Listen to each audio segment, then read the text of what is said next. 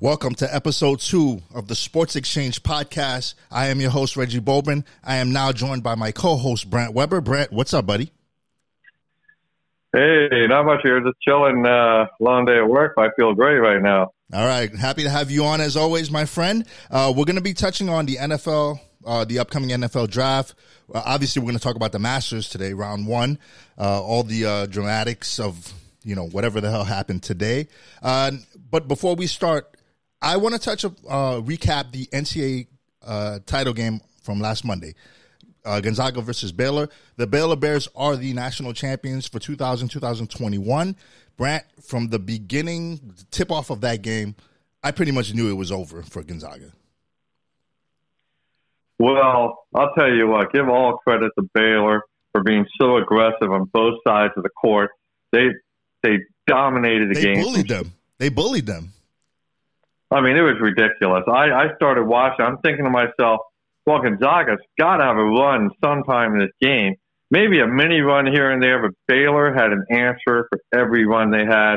It wasn't even close. Yeah, when Gonzaga, I think it was what the beginning of the second half, they made a little run where they got it down to I want to say, was it 10 points? Did it at one point? It was, it was, yes, it was okay. down about two points. They were down 20 most of the game. Yeah, exactly. But I never even felt like, even when Gonzaga made that, that, that run at the beginning of the second half, that they had any chance. Baylor was just, they just beat them up in the post. They were quicker. They were just more aggressive. They just kind of wanted it more. I mean, just the offensive rebounds were ridiculous at the first half. I was going like, I was like, what happened to Gonzaga? They were so technically efficient throughout the entire year, throughout the entire tournament, and now it's just kind of like everything fell apart. Now, I, I kind of just want to get your opinion on this, the game in total before I throw out a question to you to see if you kind of you buy the argument of uh, this particular question. But what do you think happened to Gonzaga? Well, as you remember, was a few weeks ago, I said that it is so hard to go undefeated wire to wire that, you know, you may not see it, but the pressure of staying undefeated and on top of that, trying to win the national championship, I think it finally caught up. And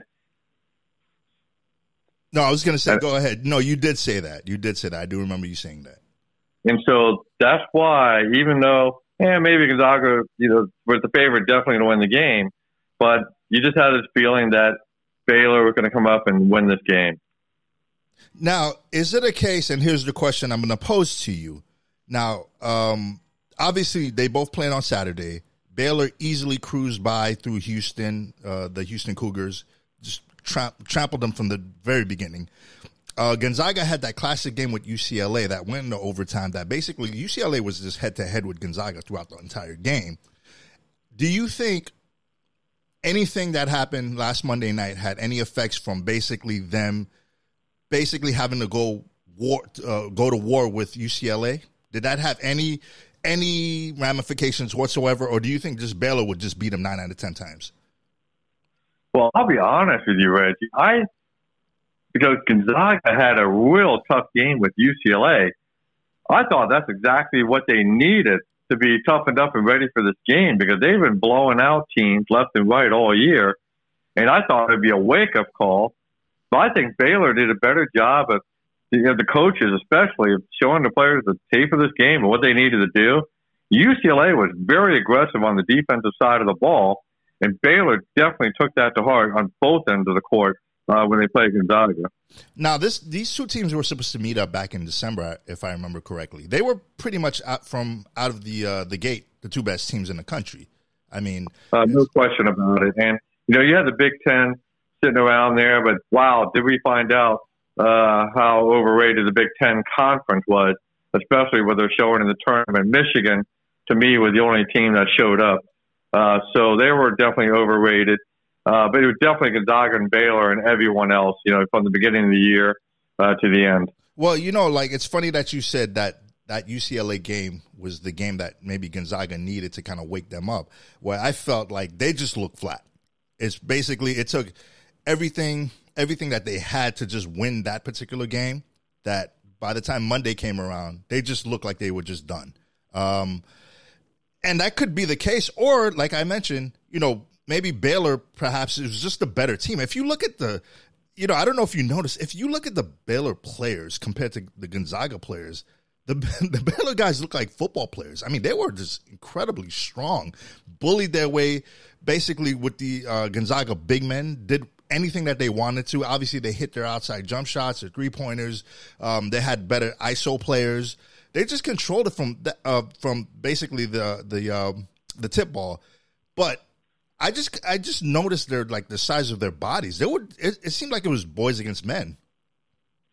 Well, Reggie, it's uh, you know Baylor played a perfect game, and to beat Gonzaga, you definitely got to have a perfect game. But again, I think in the mindset, that's why you never uh, bet on an undefeated team going into the NCAA tournament. That hadn't happened for 45 years and continue. It's not going to happen again. So. Well, yeah, I mean, we've had a few UNLV, we had Kentucky, we had uh, maybe another team that I'm missing. Uh, I think it was uh, was it Wichita State back in 2013. They went. Uh, yes, they did. Okay, so perhaps in my look, I'll never close the door and it'll, Nothing will ever happen, but I think it was basically UCLA. That UCLA game basically took everything out of Gonzaga and they were just flat. They just did not look like the same team. They, they, I mean, they were a well-oiled machine. They look flat. I'll stick to that. I'll stay with that basically going forward. And the good thing about the result, uh, Reggie, is that okay, maybe next year when we have a team that will go into the tournament as a clear favorite, and then we're going to be sitting back saying, "Wait a minute, not so fast." That's what we thought about Gonzaga the year before. So I think in a good way it ended up like that, so you can you know watch the tournament and see the unexpected happen. True enough. True enough. Okay. You want to talk about the Masters today? Round one? Uh, I'd love to watch the Masters. Yeah, absolutely. Let's talk about it. Well, okay. Now, I get that it's only one day. It was not a good day for the big guys, the big guns. I mean, uh, pretty much all of them came out the gate struggling. Um, you know, Justin Thomas, although he did finish plus one. You know, uh, my guy Brooks Koepka, uh, Bryson DeChambeau is plus four. Uh, Dustin Johnson looked a bit erratic, basically out of the gate. I think he's at plus two.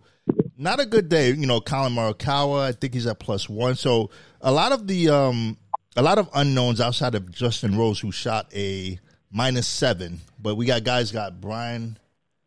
I think it's Brian. Brian. He's minus three. Yeah, uh, but yeah like, yeah, like you said, it's uh, uh, the only big name that's under par would be I consider Patrick Reed a two under. Yes, definitely. And he's always a threat. Well, Justin Rose having the experience being the leader, that's dangerous for the rest of the field. And you have Webb Simpson at minus two as well. Um, okay, I guess look, it's too early to kind of say what's going to happen. We won't know until Saturday who's going to be in the running. Obviously, just off the top of your head, who do you think is going to be in contention? Basically, give me three or four guys that you think is going to be in contention come Sunday. Well, I, am going to throw out a uh, curveball here, and I'm going to say Justin Rose is going to have a real tough day tomorrow and come back to the pack. Uh, the weather forecast, uh, we're supposed to get some chance of rain in the afternoon. So, uh, you know, a lot of the uh, guys will be, you know, the finish late today will be early. So that does favor Rose. I just feel like Rose is going to drop back to the pack. Uh, the weather's supposed to be really bad on Saturday, so that's going to be interesting on moving day. But the guys I think that can definitely make a run and be in contention, uh, you got Jon Rahm, that's even par. Yeah, that's who I like. That's who I like as well. Uh, you got Schauffele, you know, uh, Xander Schauffele, that even par. He's sitting there. Yes. Uh, so you got a couple guys in there. Justin Thomas plus one. Anybody from minus three, the second place guy, all the way back to plus three or four is all very well in it. It's a matter of what happens to Justin Rose. Now, if Justin Rose goes out there and shoots another six or seven under par around the ball, that's going to eliminate a lot of contenders just going into the weekend. Yeah, pretty much. I don't think he'll repeat the day that he had today. Um, I think, like you mentioned, he will come back down to earth a little bit. The three guys who I like, Jon Rahm, as you mentioned, I like Morikawa. I always liked his game. ever since last year when he kind of broke through. And I think Justin Thomas, uh, I was very impressed, kind of the composure. There was a few times that where I texted with you that he looks very frustrated. He had a couple of shots where you can clearly tell like it was in his head, but he was able to put that aside and shoot a pretty respectable round plus one. I mean, you know, as, as torrential as the, the greens were today, and as as you know, bad as everybody played, you know, you know, a lot of the top guys who were expected to kind of come out and kind of show their stuff. I thought his composure, he showed me a lot today. And I think he can make a run. I think he he's shown that he could do that. The last tournament that he won, he came back from what was it? Was it plus six? Plus six. He was seven. Seven? Yeah, he was. He seven. was. He was seven down. I think he was plus uh, in the Players Championship. He was actually uh, plus one after the first round, I believe. And but he was seven but he was seven shots off the lead after two rounds. Yes, yes, uh, yeah. That, that Friday going into Saturday, he was plus seven. So and he had that huge. Uh, what's that third round? He had that huge uh, third round, I believe, that got him. Exactly. Within, yes, yes. Yeah. He showed a lot of mental fortitude. I like him. I like so I like Thomas Morikawa and I like Rahm. I think Rahm could win it. I'd love to see that story.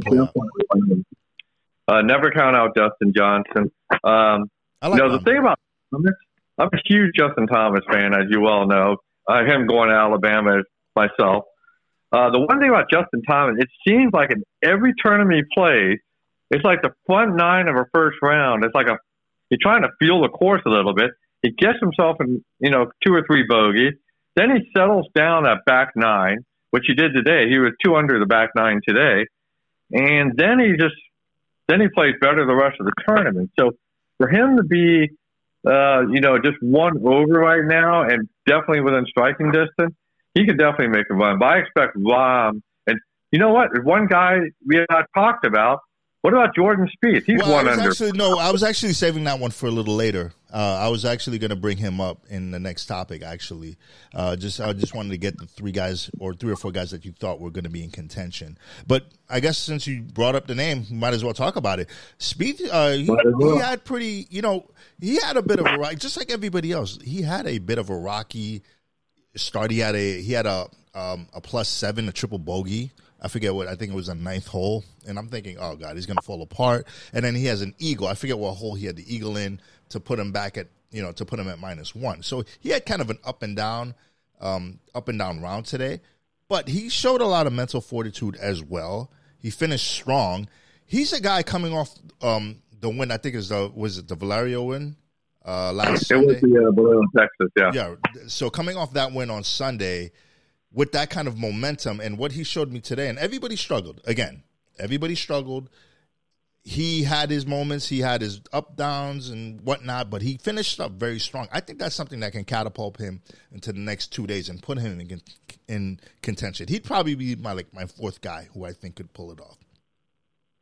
Uh, there's no doubt about it. He's he's got some great momentum, you know, going into this weekend, and uh, uh, there's no reason why we should go against Jordan Spieth. He should be more relaxed now, getting that monkey off his back, uh, winning the uh, Valero Open. So uh, we'll see what he does. But he's off to a great start. This is his first one since 2016, I believe, right? 2017 was his last uh, PGA win. Ooh, seems like forever. I mean, this is a guy that used to rip off wins right, left, and right. I mean, um, that is you know, Patrick Reed is another name. I think he'd probably be my fifth guy. I think he's a little bit. I, I, I don't want to say underrated, but he's he always seems to be in the mix. And I believe he's won the Masters already once. Yes, he has. Yes, he has. And so he's got that experience. He's won this, so he likes playing on this course. So yeah, I definitely see him hanging around for the weekend as well. Okay. So I guess since we're not uh, obviously going to have our next episode till this is over, uh, make your prediction. Who do you think wins the uh, 2021 Masters? Wow, you're putting me on the spot. I want Justin well, I'm Thomas. To, I'm going to answer too. I'm sorry. No, I'm going to give you my prediction as well. So you know, it, you better give your prediction. We don't want to disappoint all these people out there. No, we don't. So let's see here. My prediction right now. So when it, it's not going to be Justin Rose, I just have a feeling it'll drop back uh, in the pack a little bit. Okay. Um, I just have a feeling um, the guy that's going to come on strong, maybe uh, Jon Rahm. Uh, I think he'll be the guy. I think it'll be between Rob and, and Tom, and two guys I see making a run. And then there'll be a third guy that's going to be someone we're not talking about. And I wish I could tell you who it is. I had no idea who that be, but it always seems to be that other guy that no one's talking about at the moment that's going to show up, you know, toward the end of the weekend. Brant, you're sitting on the fence. I asked for one name. Oh, sitting on the fence. It depends on which side I fall over, huh? right. Um, You okay, gave me, I will- you gave me three guys. I'm like, I want one winner, one guy. okay, I guess three can't win, huh? No. So no. let's see. Um, now I'm going in my heart. I'm going to go Justin Thomas. But I'm going in my heart. Okay, fair enough. I'm gonna go with Jon Rahm. I like again. Uh, he's he's got a sweet game. I think his game fits Augusta. Um, I love the storyline, and you know, call me hokey, but you know, he, obviously he just had uh, his first um, his first child this uh, last past weekend, and you know, I kind of like the way he's playing. The fact that he's even par, I think he'll kind of have a little bit of motivation going into the weekend, and um, yeah, I'll take Jon Rahm. So you got JT, I got Rahm. Fair enough. And you know what? Great pick, Reggie. And uh, that would have been my pick. Um, that way, we have different guys to make it a little bit more fun. So, uh, good luck to whoever wins this tournament. Well, what, what if Koepka goes like minus nine tomorrow? I'm like, oh, wait a minute. I, I no, I don't. I, I think he's missed a little bit too much time. Like he's still my guy, but he's he's been off way too much, and you know his he just didn't really look all that good. My friend, Well, go ahead. go ahead. No, no, go ahead. Now, I was going to say about Koepka. Did, did, what did he finish today? Four over? He was uh plus two. Well, plus two. That's not bad considering uh, he hadn't played much recently. So, but I agree with you. He, it's not enough playing time to be actual contender at the end of this thing. Yeah, it's him. It's Johnson at plus two. I'm trying to see some other notable names. Oh, Bubba Watson is, Yeah, at to two. Uh, hey, look, Phil Mickelson's at plus three. How about that? And Yeah, uh, no, he, he still got it. and uh, only DeChambeau. DeChambeau is probably out of it. He's at plus four. I don't think this course particularly fits his style of play. Um, oh, Rory's out of it too. Yeah, Rory's at plus four. I think he's done. He's finished at least for this weekend. He's not. Uh, he's not in the mix. But uh, yeah, we'll see how that plays out. Well, obviously, we'll um, go into a little bit more once we get a winner for the uh, 2021 Masters. So let's talk some NFL, Brant. Sounds good. I'm ready. All right. So, my friend, this morning I woke up 7 a.m. 7 a.m. Um, West Coast time. Put on the Masters, had some tea, was able to relax, enjoying life, and you know, being very blessed, as I'm sure you are. But Oh, I know the feeling. and you know, at times like that, I kind of thought to myself, "Wow, you know, I'm feeling like really, really, really good about just everything." And then I kind of think, "Oh man, who wouldn't I not want to be at this time?" Deshaun Watson. I mean, That is correct. Yes. I mean, 22 allegations against him. Two women have come forward with statements. He's been suspended. His his um his a uh, endorsement deal with Nike has been suspended. I expect that to kind of like just fall apart at some point. And his Beats by Dre, which is owned by Apple, has basically cut ties with him. What does Roger Goodell do with Deshaun Watson and this particular matter? Well, I'm going to tell you something. The the NFL is in a pickle. It's a no-win situation for them right now, in my opinion. The thing is, is that the NFL is sitting back, not doing anything at the moment. They're letting the uh, the legal stuff play out and see what happens. But you you have that those group of people out there saying, "Well, the NFL is not doing anything. They're they're not they're sitting back. They're not doing anything." But the problem is that they go ahead and put Deshaun Watson on the exempt list. Then the other side, people are like, wait a minute, he's rushing it too fast. Why are they doing this? Nothing's happened yet. He's not found guilty or anything. So I just think they're in a no-win position right now. I think, to me personally, it's better to sit back and wait a little bit before you put him on the list. Well, I think ultimately Goodell. I mean, with the, all these allegations, he's ultimately going to put him on the exempt list. um, which is you know by basically he's just going to be sitting out. He's still going to get his salary, but he's just not going to be able to play. And I think when you're on the exempt list, you have to reinstate um, until you have to re- get reinstated by Goodell himself. Is that correct? Uh, I believe that is correct. Once you're on that list, you can't play. Uh, I'm not sure what the you said. Uh, they still get paid a salary on that. Yeah, they do get their base salary. Um, basically, they just don't get to play. So I just, I just have this feeling though, with 22 allegations now, to me that's it's incredible number right now, and well, and I don't think this thing's going to be uh, going quickly either. So right now, you still got the draft coming up. Uh, Houston needs to look ahead to another quarterback at the moment.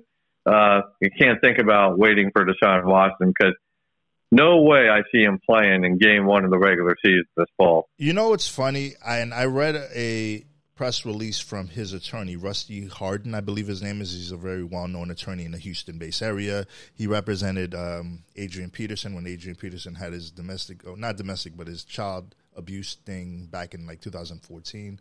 Uh, he, represented, he represented Roger Clemens when Clemens was basically, essentially called for the Senate to um, basically, uh, what, what, am I trying to say? Basically, dared the Senate to like, you know, go in to investigate him to see if he was using PEDs or not back in, uh, I believe it was 2007. And so he's a, a well known attorney. And he gave this specific quote, and I'm going to paraphrase a little bit. Basically, he said, Deshaun Watson did not force any of the women to do anything. And you could take a lot from that one little quote. Again, I did paraphrase it's not the exact quote, but that's more or less what he said, meaning he didn't force them, but something apparently did happen. We just don't know what it is.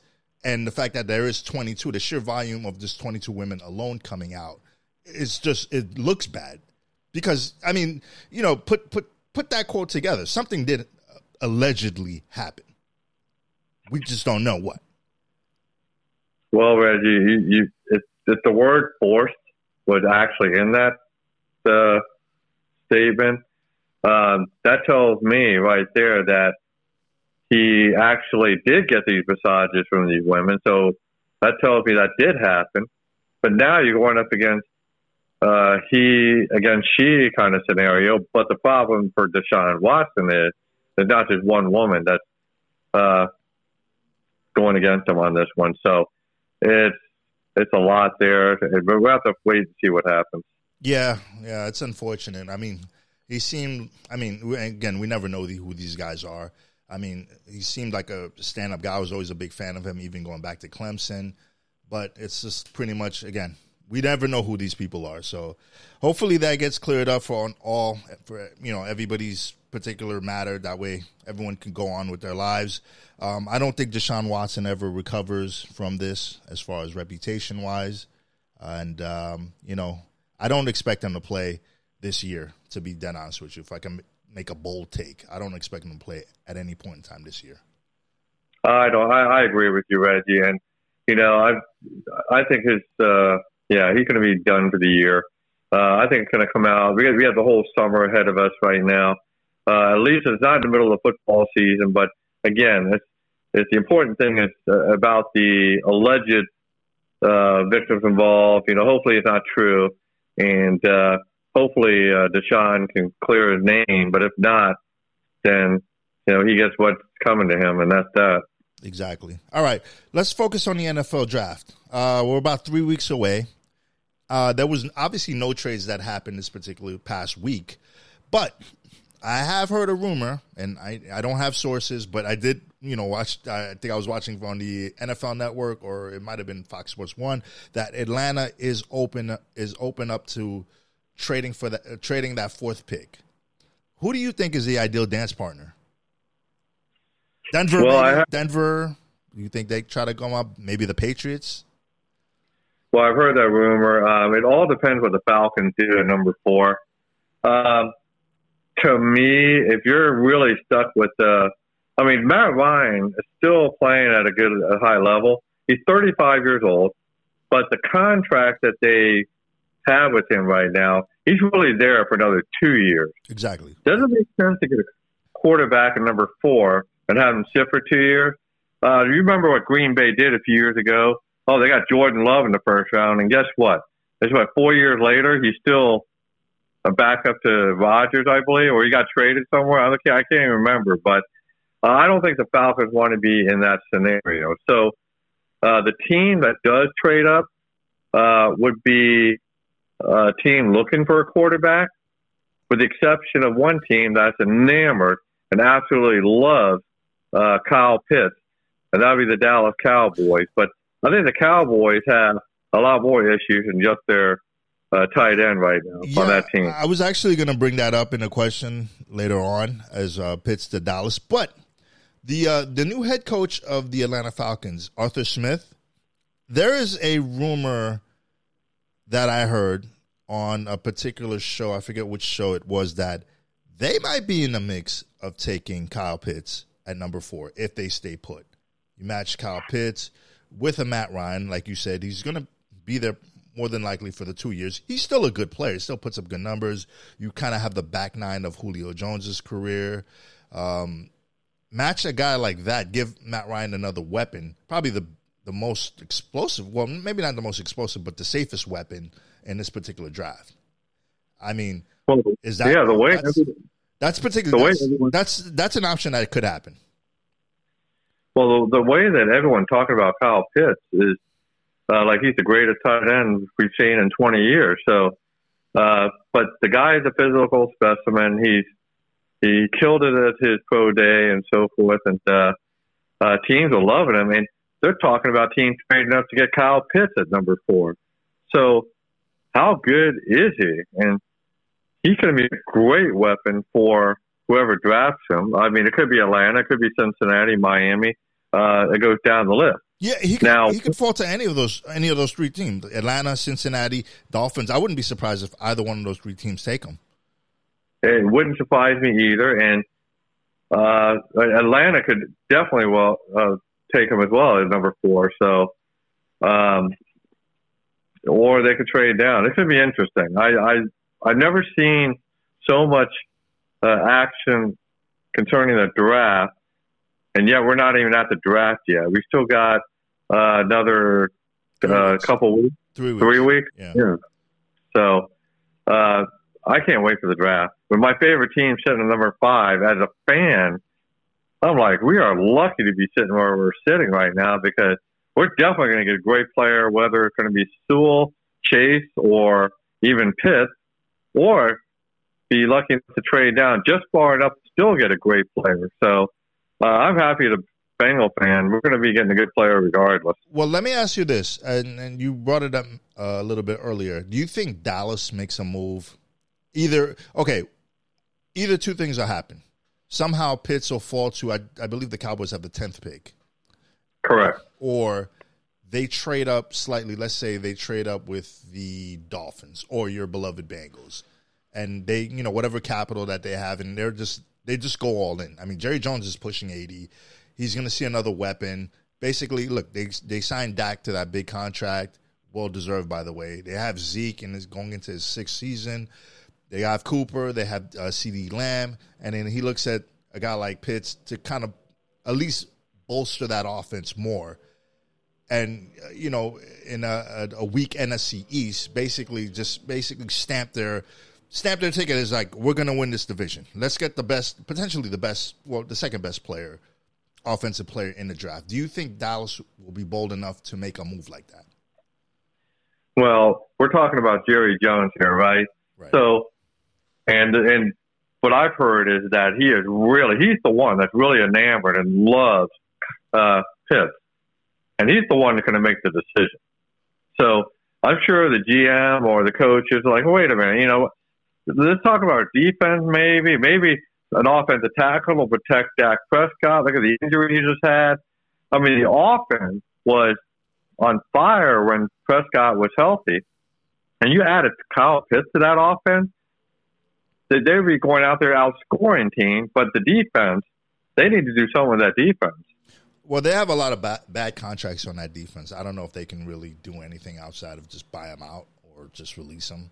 But um, um, I agree with you there. They're they're in a bad situation there, and I don't know what draft capital they would have to trade up unless they want to uh, give up some players. Okay.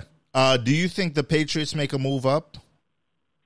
Again, it's like it's the Patriots. Uh, don't count out Bill Belichick. Um, he he runs it there, and Kraft, you know, gives him the, the reins to do what he wants there. So uh, the Patriots are so far down at 15. Uh, I know they want a quarterback, but uh, I going all the way to number four. Um, now they do have players that they can trade. I look at all these free agents they signed, so who knows what they can do. I actually maybe that was just maybe that was just to add up to, for a trade to trade up to get that fourth pick and a quarterback. Because right now, you know, the top three teams will get quarterback. I mean, at least we think so. Right. Yeah. I I think they st- they stand pat, and I think they get their quarterback at twelve. I think the way they're things. 15. Oh, they're fifteen. They're fifteen. Really? Okay. Yes, Philadelphia is a twelve. Oh, okay, okay, okay, yeah, yeah, okay. I see what you mean. Um, I think they move up to at least twelve. Then, I think they'll. Well, who who would be the quarterback? And another topic I was just about to get. I think it'll be Justin Fields. So you think he'll drop all the way to number twelve? I think so. With the way people are crucifying him, I, I do believe that is something that could happen. So that means Justin Fields would have to get by uh, the Denver Broncos at number nine. I think I think Trey Lance goes uh, whether they go to four, whether they make the trade with Atlanta to go get to the, the fourth pick, or he stays at nine, or they stay at nine. I think Lance goes there. Okay, so Fields could go to number four then if somebody trades up for quarterback.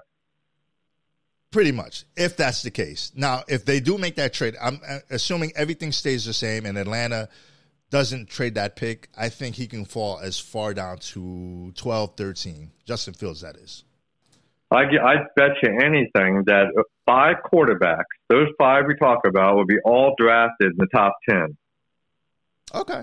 Well, I mean, that's that's uh, that's a fair assessment. That is a fair so assessment. Like, even even if Atlanta picked Kyle Pitts at number four, you got a quarterback. Carolina, even though they made the trade with Darnold, they shouldn't pick a quarterback, but they could sit back and go, eh, "Do we draft one later? No, maybe not." Denver uh, definitely would definitely get one of those guys. That's four quarterbacks, but it depends on if Atlanta gets the quarterback, then the other one definitely can go in the top ten. Okay, we'll see how that plays out. I mean that that can go either way. I mean, depending on who makes the trades and who, you know, I know Justin Fields is getting a second pro day, which I know uh, John Lynch and Kyle Shanahan will be there. Uh, which actually brings me to my next point, and this might be a bit of a sore spot. So I'm hearing rumors upon rumors upon rumors that at number three, the 49ers are looking to take Mac Jones. And that came from one of those particular rumors came from Adam Schefter, who probably has the most outside of maybe Jay Glazer has probably the best sources in the NFL. Mac well, Jones, Mac Jones at three to the 49ers, I cannot in I, I can't even consider that to be a, a, a, thought. No offense to Mac Jones, but I mean, look, I'll, I'll, let you kind of break it down, and then I'll give you my particular opinion on why I don't see him or why he should not go number three. But I, I, I'm hearing more and more steam coming about that particular selection from the 49ers. Well, actually, Reggie, this story is not over yet because, uh, you know, what was interesting was why did the, the 49ers, uh, their head coach, and why did they, and, and Lynch, why did they go to Mac Jones Pro Day instead of Justin Field the same day it happened? That was number one. Number two, Justin Field just announced that they had a second they're having a second pro day. Right. Uh, yeah, I just because he wants to be the last one. The 49ers are seeing the pro day. When is that, by the way?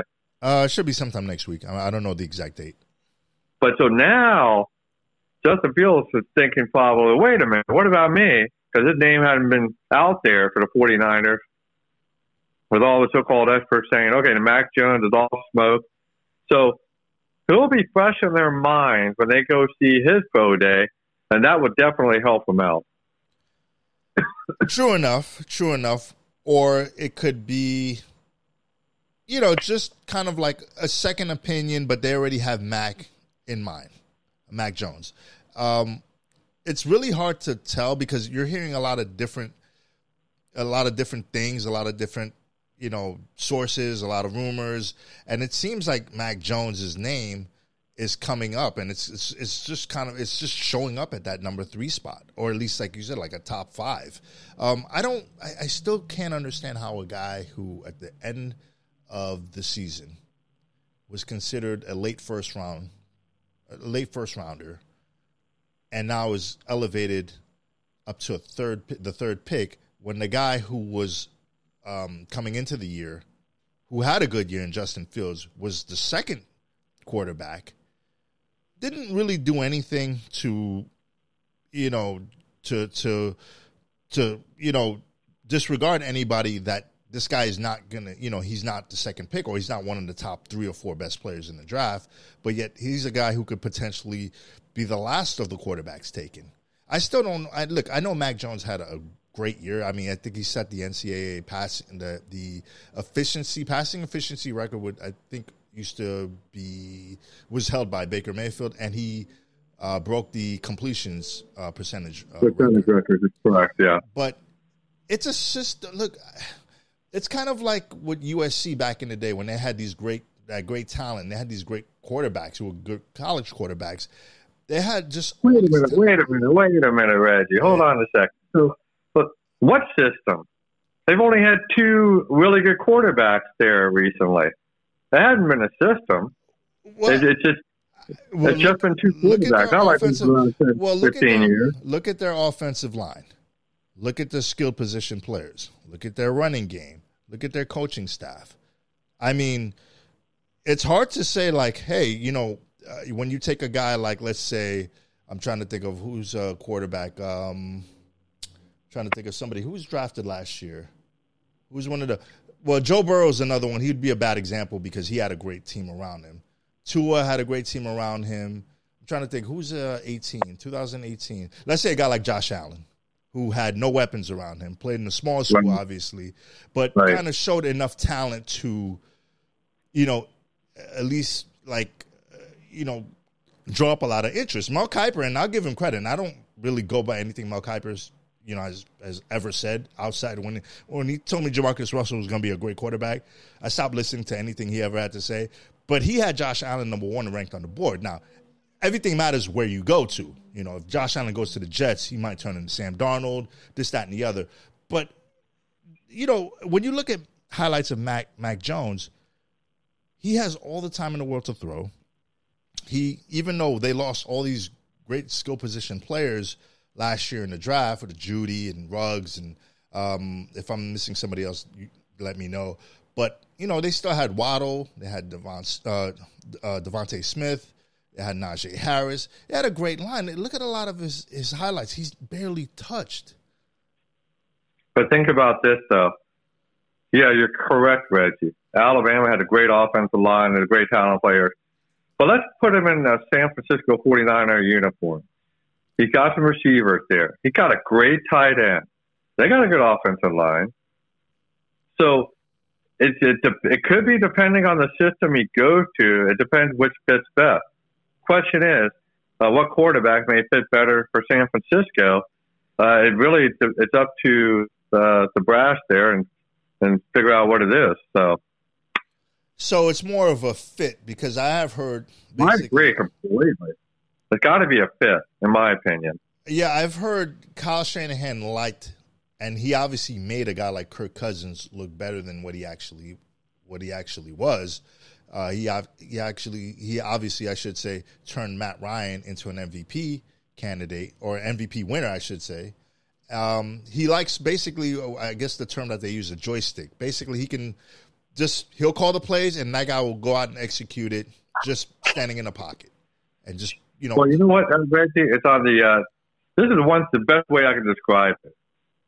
Most quarterbacks uh, drafted in the top ten, those are teams that are either trying to find the quarterback of the future to sit behind uh, a really good quarterback in his final year or two, or at the quarterback they plan on starting and they have to build a team around them. Mac Jones is not the quarterback you build a team around him. He has to be in that right place with great players surrounding him to succeed. For example, I think San Francisco is one team. That's why they were saying New England uh, in the draft. They were saying New Orleans late in the first round, earlier on. Mm-hmm. They were they were selecting teams that are already in pretty good shape. That have good foundations. Yes. So that's what I mean by that.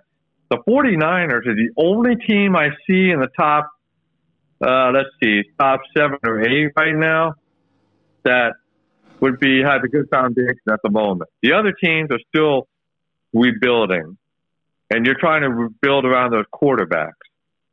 I guess that's the best way to explain it, and that's why Mac Jones, in my opinion, is getting a lot of talk right now. Just the 49ers. Well, here's something that I think is going to happen. I actually think Garoppolo is going to get traded at some point in time in the next three weeks. I'll remember that. Yeah, that's very possible. So that's why I'm thinking, look, do I want the guy and and that is a perfect illustration of what Mac Jones is and the teams that he should go to. Um, if you're going to, if you're going to take a quarterback that high, I want the dynamic guy with the higher ceiling. Uh, Justin Fields. I'm not going to go into Trey Lance because I don't know what Trey Lance is. I, have never watched him play. I've watched certain highlights. I've, I haven't broken down a ton of film. I'm not an NFL scout. Um, he obviously played in a, a, lower division or lower, uh, you know, a lower college compared to the the the the three the three main guys that we've been talking about. I've seen him in his pro day. He looks like a guy who can be a franchise quarterback. Ball comes out of his hand really nice. You know, tight spiral, big frame, uh, athleticism, but I don't know what he is. So my my my thought process is if they go that high at number three, and they made that trade weeks ago to do that, you're going to take the guy with the higher ceiling even though they have a good foundation, they have obviously uh, uh, George Kittle, they have some receivers that have a great offensive line. I don't think I I just can't justify justifiably take a Mac Jones who, like you said, perfectly illustrated, needs to be in a system with coaching around him that he can um, flourish in, that he can grow in, and obviously become you know, I mean, his, his ceiling might be Kirk Cousins for all we know. Is that a fair comparison? No, that's what they say, Kirk Cousins. And now, the I, I don't believe Justin Fields is that good of a passer. I think Mac Jones is a much, much better passer. And in the NFL, passing wins games. You, are looking at you're looking at Lamar Jackson in Baltimore, where they were dead last in the NFL in all these passing categories. Fortunately for Baltimore, Lamar Jackson is one heck of a runner that can run all over the field. And he had the, the offensive line, the running back. Um, to me, I'll take a great passer over a great running well, quarterback. Let me let me let me actually throw this at you. I think well, Justin Fields is the better arm. I mean, nobody can deny that. Stronger arm. I think he's very accurate. Obviously, I, you know, by accuracy, I'm just accuracy with velocity.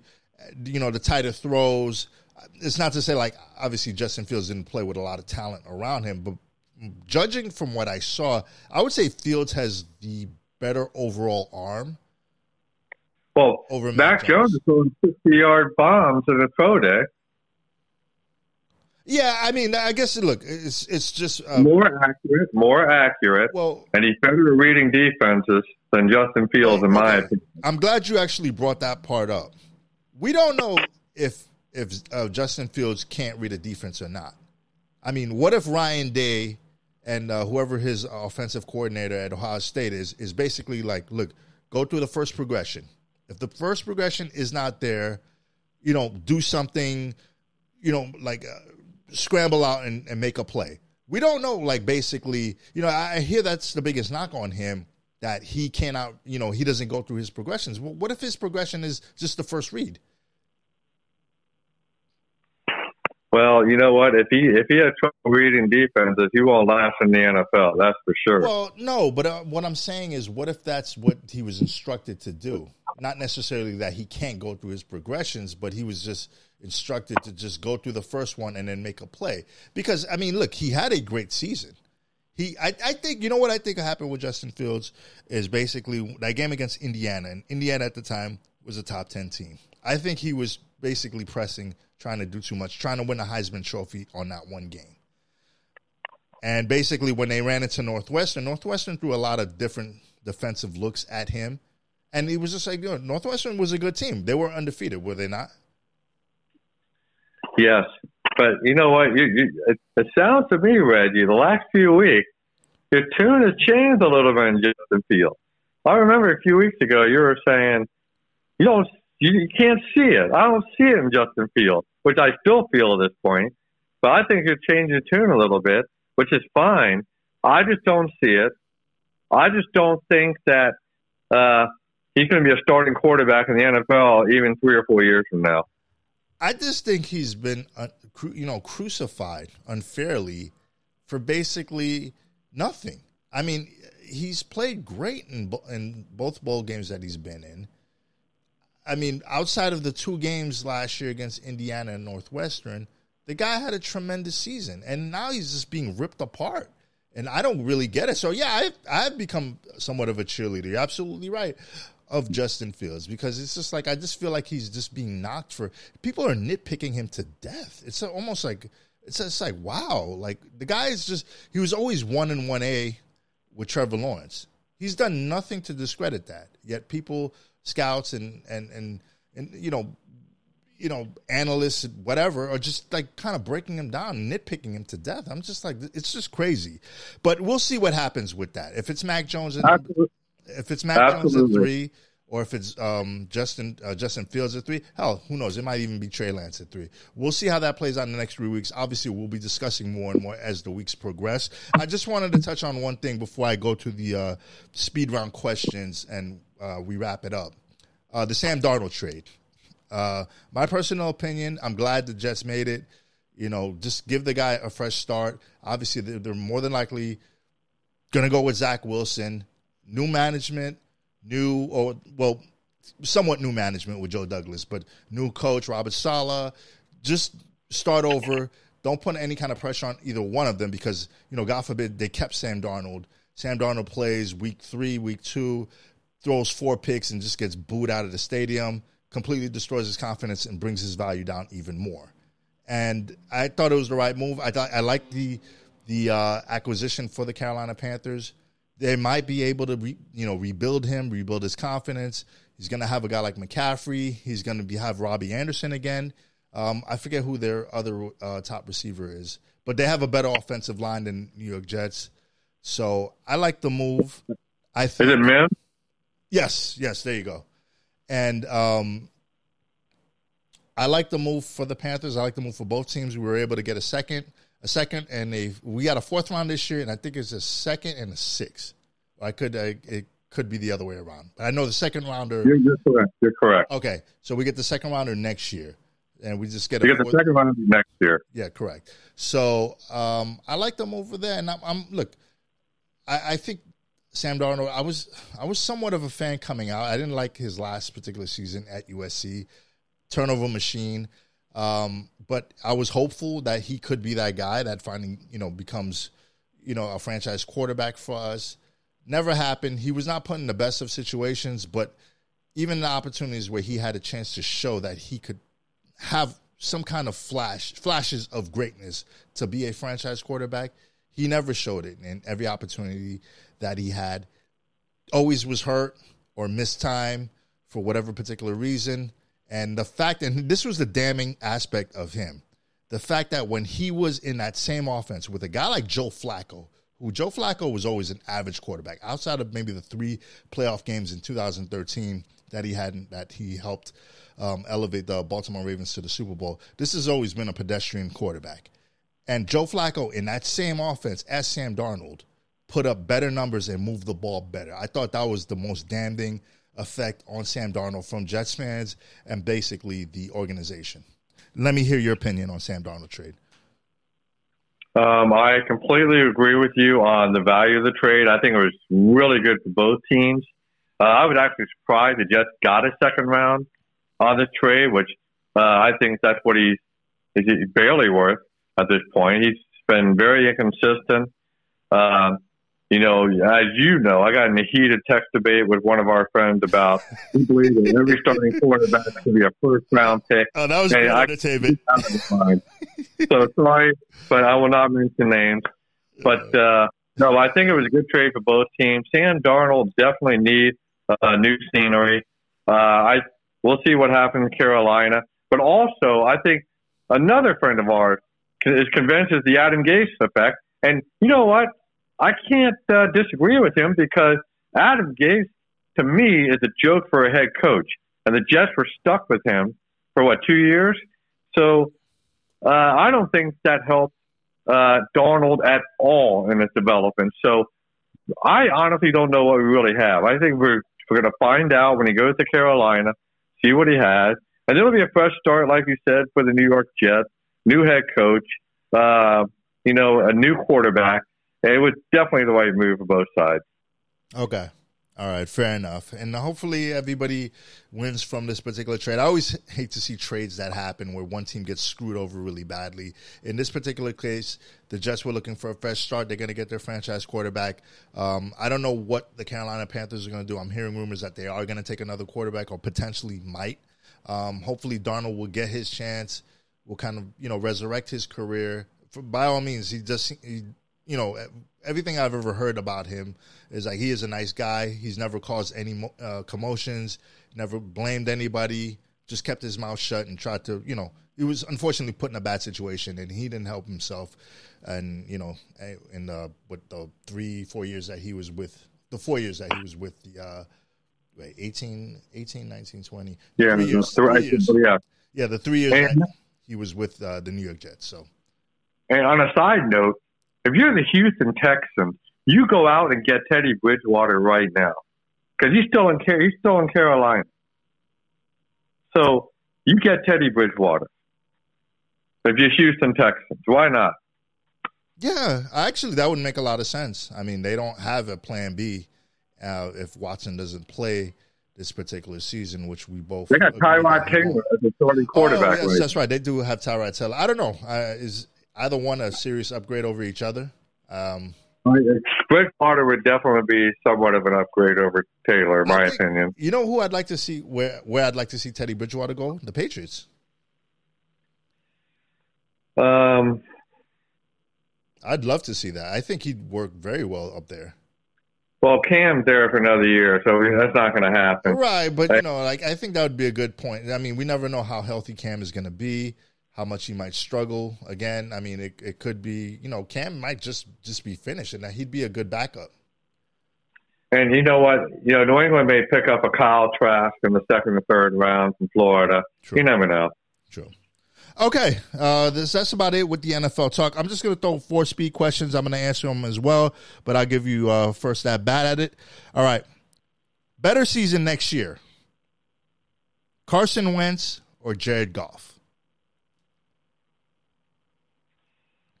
Oh wow, you put me on the spot here. I'm going to say uh, Carson Wentz going to redeem himself uh, because he'll have better weapons around him in Indianapolis. I'll, you know what, just for the argument argument of debate, I'll go Jared Goff. I think he'll be rejuvenated. I think he'll surprisingly just make some kind of comeback. I've watched enough of Jared Goff to know, like when he's on, he's actually a pretty, you know, he's a, he's a very good thrower.